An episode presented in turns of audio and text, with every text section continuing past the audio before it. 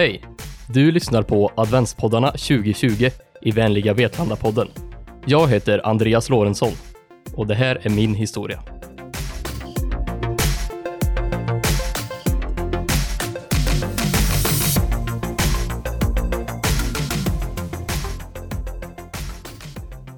Hör Gud min bön om att inte vara homosexuell.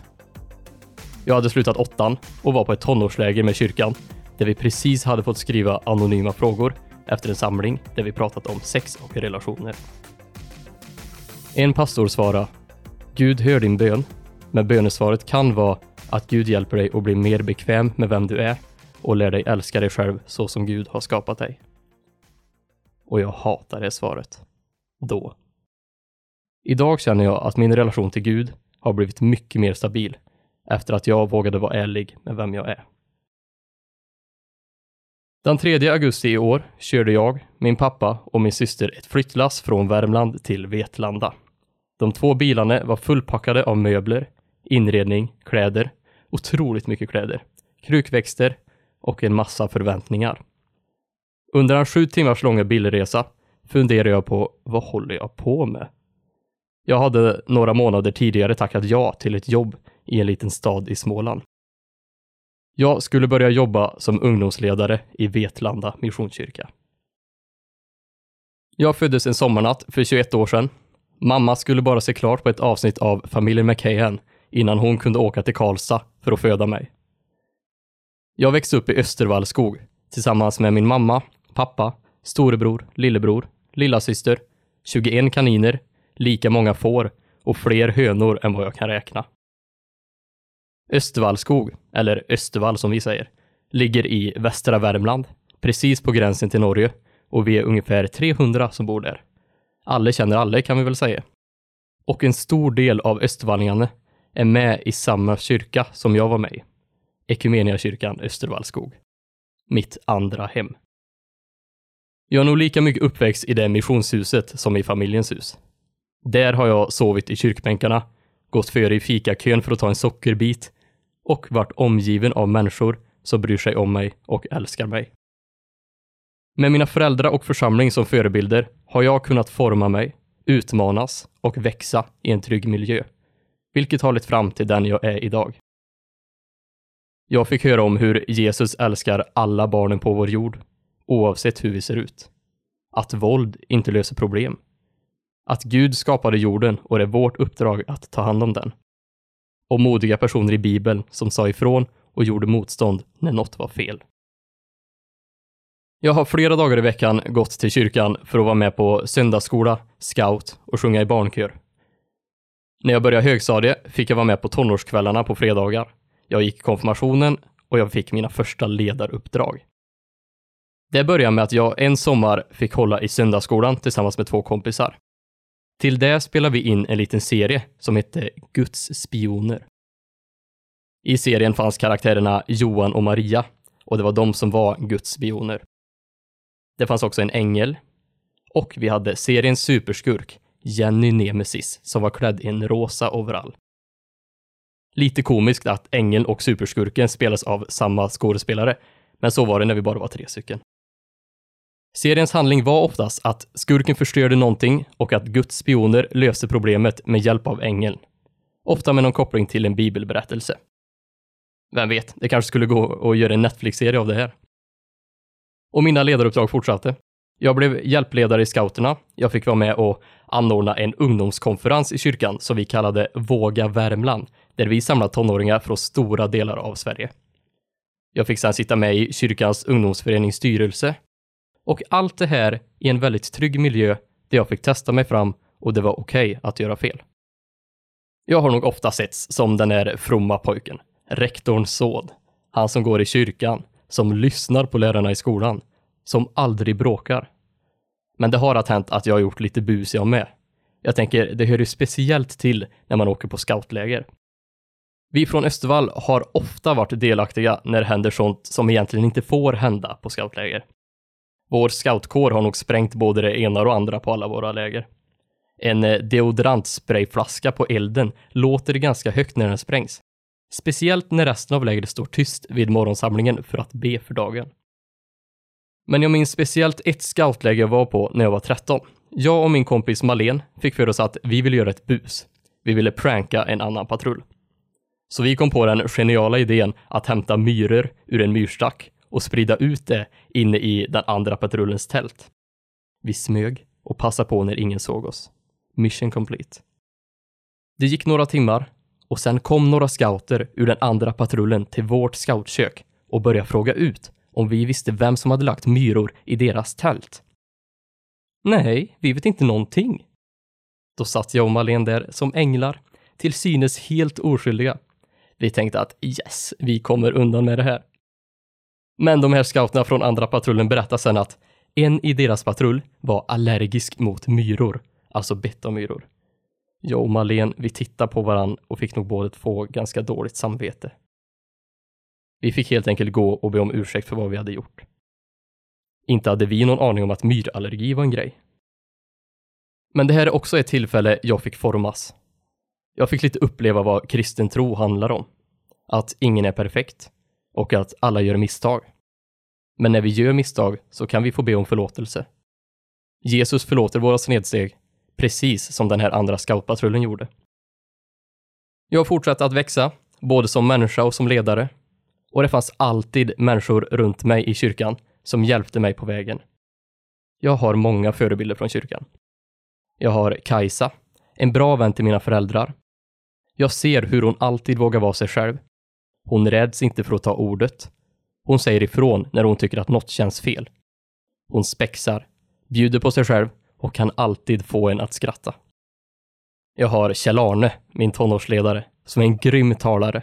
Som alltid kan fånga lyssnaren när han har andakter. Som inte kompromissar med sina grundvärderingar. Sen så har jag Louise, som flyttade från Småland till Värmland för att jobba som ungdomsledare i en grannförsamling hemma. Hon såg mig. Hon frågade. Hon lyssnade. Det var också hon som fick mig att förstå att jag ville jobba som ungdomsledare i framtiden. Hon var också en av dem som inspirerade mig till att gå folkhögskola, närmare bestämt bibelskola. Så förra hösten, när jag slutade teknikprogrammet i Arvika, började jag bibellinjen på Södra Vätterbygdens folkhögskola i Jönköping. Nu i efterhand ser jag det som ett av mina bästa år i livet. Ett år där jag fick växa och formas ännu mer i ännu en trygg miljö. Jag sa till mig själv innan att det här skulle få bli ett år för mig och för Gud. Ett år där jag bara får fylla på och utforska min tro. Och det blev det verkligen. Och inte bara det. Jag fick också vänner för livet. Några av mina närmaste vänner nu är de jag lärde känna under året i Jönköping. Vi kom väldigt nära varandra ganska snabbt. Och det tror jag beror på miljön där. Öppenheten och den kärleksfulla och förlåtande stämningen. En av alla de saker jag uppskattar med Södra Vätterbygdens folkhögskola, eller SVF, var att det fanns så många olika linjer där. Det fanns inte bara bibellinjen, utan de har också journalist, grafisk design, musiklinjen och allmän kurs för de som ville plugga upp sina gymnasiebetyg. Det gör ju att långt ifrån alla var troende kristna på SVF. Men det som jag blev så fascinerad över var hur accepterande alla var. Kristna, muslimer, ateister och agnostiker gick på samma skola och kunde öppet och ärligt dela med sig om sin världsuppfattning. Och det tyckte jag var så fint. Några av mina favoritminnen från året var alla våra kalla kvällsbad. En gång i månaden åkte vi, oftast till Axamorsjön, för att ta ett dopp. Eller när ett gäng japaner kom och hälsade på i vår klass för att lära sig mer om kristna i Sverige. Eller när vi, ett gäng scouter på skolan, åkte på en scoutspårning där ett uppdrag var att cykla på vatten utklädd till Jesus så snabbt som möjligt. Och jag har fortfarande ett R under foten från de cykelpedalerna. Eller när jag gick min första Pride-parad. Och Pride, eller hbtq-frågor, eller ja, mer bestämt bisexualitet. Det är något som jag har behövt brottas med en del. Den 21 juni 2018 berättade jag för första gången för en vän att jag är bisexuell. Eller ja, jag tog en timmes bilresa på mig att samla mod och sen hasplade ur mig. Jag kan bli kär i killar och tjejer. Mitt första queera minne är från när jag var tio och vår skola var och hälsade på en annan skola. Och då såg jag en kille och min första tanke var, han är söt. Och jag förstod inte riktigt vad jag hade tänkt. Det här går ju inte. Jag kan ju inte tycka att en kille är söt. Sen följde några år på högstadiet där bög var ett skällsord som skreks genom korridorerna flera gånger om dagen. Och det hade inte varit lätt att komma ut där. Jag hade ju inte ens själv accepterat att jag inte var straight. Jag menar, jag tyckte ju killar var snygga för att jag ville se ut som dem, eller hur? Sommaren efter jag hade slutat åttan var jag på ett tonårsläger med kyrkan. Två av pastorerna hade en samling där de pratade om sex och relationer. På slutet fick vi lämna in anonyma frågor. Jag skrev Hör Gud min bön om att inte vara homosexuell? Jag fick svaret Gud hör din bön, men bönesvaret kan vara att Gud hjälper dig att bli mer bekväm med vem du är och lär dig älska dig själv så som Gud har skapat dig. Och jag hatar det svaret. Jag hatar den delen i mig som möjligtvis var något annat än straight. Så i några år började jag trycka undan den här tanken. Jag bad ofta till Gud, ta bort det här i mig, Gud. Men det icke-straighta i mig blev kvar. Men efter ett tag så ändrades min bön. Jag började istället be, Gud, om du tycker det är fel att vara homosexuell, då vill jag att du tar bort den här delen av mig. Men Gud lät det vara kvar. Så bönen utvecklades ännu mer. Gud, om du tycker det är fel, så ta bort det. Annars, hjälp mig att acceptera det. Och det tog ett tag. Halvvägs in i gymnasiet, innan jag på riktigt accepterade mig själv som bisexuell. Då lät bönen mer så här. Gud, hjälp mig att bli så säker i mig själv att jag vågar vara öppen med det. Sen tog det ett halvår innan jag var där. I bilresan med min kompis den 21 juni 2018. Sedan dess har jag steg för steg berättat för fler och fler. Och efter ett år så var jag helt öppen med min sexualitet. Under den här brottningskampen med mig själv så har jag alltid känt ett stöd från någon som inte försvinner. Och det är Gud. Jag har alltid haft Gud där som hjälper mig och lär mig att älska mig själv. Jag känner att min relation till Gud har blivit mycket mer stabil efter att jag vågar vara ärlig med vem jag är. Jag känner också en sån lyx att jag har så fina och accepterande människor kring mig. Jag har bara känt stöd från min familj, mina vänner och min hemförsamling i lilla Östervallskog. Så det vill jag fortsätta förmedla. Stöd, acceptans och kärlek till alla som kämpar med sig själva och vilka de är. Min bön till Gud nu är Tack Gud för att du skapar mig så som jag är precis så bi som du vill att jag ska vara. Hjälp mig att vara en förebild för andra unga människor i kyrkan, vilken identitet de än har. Hjälp mig och andra i kyrkan att visa att här finns en plats för alla. Amen. Ibland får jag frågor om varför jag vill bli ungdomsledare. Och det har ju funnits med i mina tankar sedan jag var 14 ungefär. Men jag tror det ligger mycket i att jag är så tacksam till kyrkan och människorna där som alltid funnits där för mig i hela min uppväxt. Jag vill på något sätt ge vidare allt det här fina som jag har fått. Jag vill kunna bidra till att andra ungdomar får en trygg miljö att växa och formas i, precis som jag har fått. Och precis som tanken på att arbeta som ungdomsledare funnits med sedan tidiga tonåren, så har också platsen Vetlanda funnits med i mina tankar. När jag var typ 15 så fick jag för mig från ingenstans att jag ville flytta till Vetlanda. Och det låter ju lite konstigt, men jag vet inte riktigt var den här tanken kom ifrån. Jag hade aldrig varit i Småland ens. Visste inget om stan, kände inte någon härifrån. Men jag kände så starkt att jag ville till Vetlanda. Det var liksom något i mig som ville hit. Så jag började googla Vetlanda såg något om bandy och speedway. Inte riktigt det som lockade mig direkt. Men ändå så var den här starka känslan kvar. Att jag var kallad till Vetlanda. Det här var mitt i gymnasievalet, så jag kollade ju upp vilka linjer det fanns på Njudungsgymnasiet. Jag kollade för skojs skull på hus till salu i Vetlanda. Men sen så blev det inte Vetlanda då, utan jag flyttade till Arvika för att börja gymnasiet. Och första dagen där så fick vi en uppgift att skriva ett brev till oss själva som vi skulle öppna på studentdagen. Jag kollade i mitt sånt brev i somras innan jag flyttade hit och då hade jag skrivit. Mina framtidsplaner är att jag ska gå folkhögskola och sen flytta till Vetlanda. Tänk vad rätt jag hade.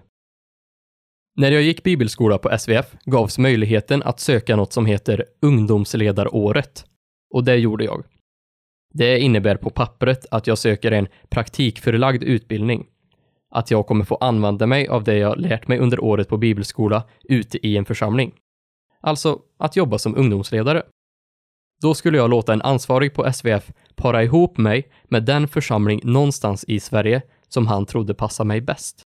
Några veckor efter sökningen så bokade vi in ett möte, jag och den ansvarige. Han kallade in mig till mötesrummet och sa vi har hittat en församling som vi tror kommer passa dig perfekt. Vetlanda Missionskyrka. Och jag kunde inte riktigt tro det.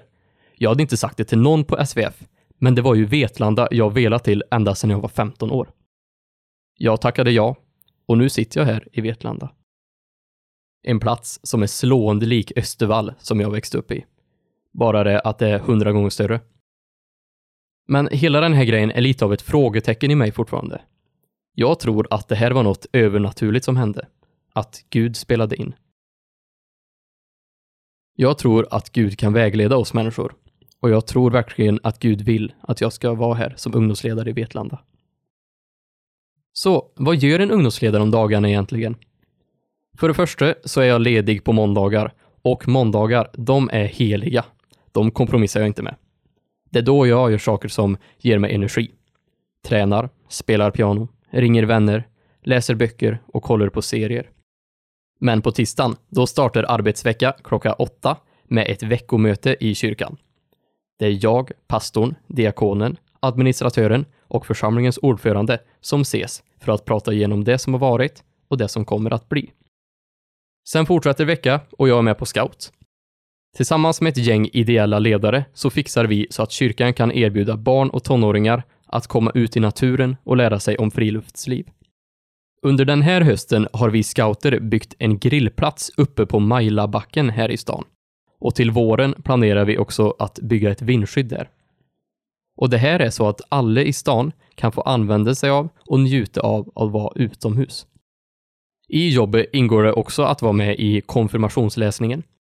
Vi i Missionskyrkan erbjuder konfa tillsammans med Pingstkyrkan och Allianskyrkan och vi ses en gång i veckan för att samtala om tron, livet och oss själva. Där får vi en väldigt fin gemenskap.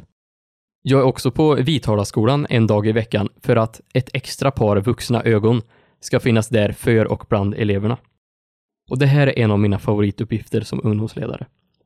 Att få träffa tonåringar på skolan, mitt i deras vardag. Det tycker jag är väldigt fint.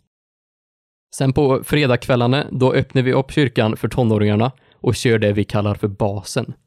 Då har vi något kul program först, fortsätter med en andakt och rundar av med ett riktigt gött fika. Jag får sen avsluta veckan med en gudstjänst på söndag. Och det är ett väldigt fint avslut, där jag får lyssna till en predikan, till riktigt bra musik och lovsång och får en stund till eftertanke och kunna reflektera allt som hänt. Emellan de här aktiviteterna så ligger det mycket planering. Att förbereda andakter och program, uppdatera sociala medier, ringa telefonsamtal och sitta i möten. Jag kan helt ärligt säga att jag gillar varje del i mitt jobb. Och det är ju väldigt lyxigt. Tänk att varje dag få gå till kyrkan för att finnas där för stans ungdomar. Jag får ge av mig själv till dem och jag får så mycket tillbaka. De tillfällena när jag får fina samtal med tonåringarna, när jag får lära känna dem mer på djupet, när de ställer frågor om livet och om tron. De tillfällena ger så mycket energi. En kan ju fråga sig varför någon får för sig att flytta till ett helt nytt ställe för att jobba i en kyrka med främmande människor. Men det är faktiskt rätt så vanligt att frikyrkliga unga vuxna väljer att efter gymnasiet lägga något år av sitt liv i en annan församling. Det ligger nog i att vi tror kyrkan har något viktigt att bidra med. Kyrkan har en naturlig del av våra liv och vi tror att kyrkan har en naturlig och viktig plats i samhället. Och visst stämmer det. Kyrkan har genom alla tider funnits i samhället. Dock inte alltid på ett bra sätt. Vi i kyrkan och kristendomen bär på en ganska tung historia. Det gäller att vara medveten om den. För av att lära sig av sina misstag så utvecklas och växer en. Det gäller även kyrkan. Jag tycker att det är ganska svårt nu att prata för hela kyrkan eller kristendomen. För den består av så många människor som tänker olika, som är olika, som tolkar Bibeln på olika sätt. Då är det klart att det kan hända dåliga saker också. Även om det inte var det Jesus tänkte. Och de här dåliga sakerna som hände, och tyvärr fortfarande händer i kyrkans namn, skulle jag säga är en av våra största utmaningar idag. Många har nog bilden av att kyrkan är sexistisk, homofobisk, skuldbeläggande och dömande. Och jag kan förstå att den bilden uppkommit. Men jag vill inte låta de människorna med de värderingarna utifrån Bibeln få det sista ordet. För det finns så många goda krafter och riktningar i kyrkan som jag hellre lyfter. Någon som inspirerar mig mycket, det är Ester Keisen. Hon är också känd som feministpastorn på Instagram. Hon är en kristen som verkligen tagit tillvara på det att stå på de svagas sida. Så som Jesus gång på gång gjorde. Hon kämpar för kvinnors rättigheter, hbtq-personer, flyktingar, säkert och skuldfritt sex och mycket mer. Hon vågar stå upp för de som inte alltid accepteras. Och så här vill jag att hela kyrkan ska vara. Kämpa för de svaga. Finnas där med stöttning och kärlek för alla. Hjälpa till där det behövs hjälp. En plats dit alla får komma utan att bli dömd. En plats dit alla får komma och känna sig hemma. Men kyrkan har fler uppdrag. Kyrkan ska inte bara vara en byggnad dit man får komma. Kyrkan ska hjälpa till där det behövs. Ett exempel på det är Equmeniakyrkans biståndsorganisation Diakonia. Vi i Sverige ger 1% av alla våra inkomster i bistånd till andra länder. Diakonia är en av de organisationer som sedan förvaltar de pengarna och hjälper till där det behövs. De arbetar på det sättet att de ser vilka organisationer som redan finns i de olika länderna och stöttar dem i det de själva anser sig behöva hjälp med. Ett annat exempel av kyrkans uppdrag är det vi kunde se 2015, när så många flyktingar sökte skydd i Sverige. Då var det många kyrkor som öppnade upp sig och hjälpte de nya svenskarna att lära sig språket och bli mer integrerade i samhället. Ekumenia, alltså Ekumeniakyrkans ungdomsorganisation, skrev ett brev till Migrationsverket, regeringen och riksdagen för att stå upp för de barn och unga som sökte asyl.